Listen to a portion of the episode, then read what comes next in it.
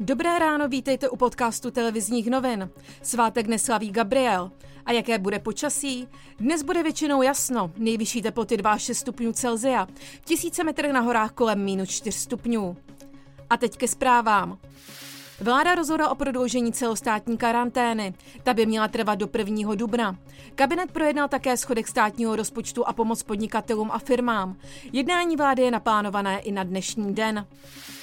Předseda vlády Andrej Babiš pronesl projev k aktuální situaci ohledně koronaviru. Poděkoval lidem, že chápou a respektují nutnost mimořádných opatření vlády. Jsem na vás všechny opravdu hrdý. Naše země totiž za dobu své existence neprošla podobnou zkouškou.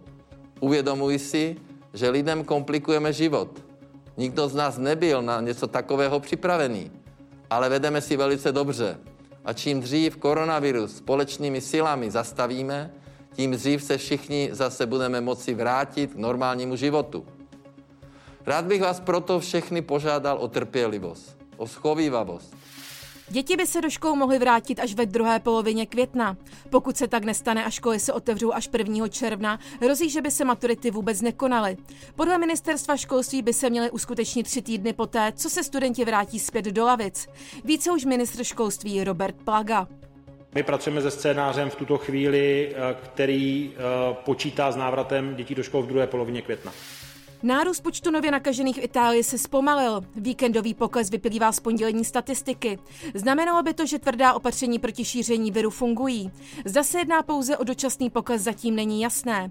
V Itálii nyní téměř 65 tisíc nakažených pacientů. Olympiáda se odloží. S takovou informací přišel člen Mezinárodního olympijského výboru Dick Pound v rozhovoru pro USA Today. Výbor zatím informaci oficiálně nepotvrdil. S letošními hrami v Tokiu to ale vypadá bledě.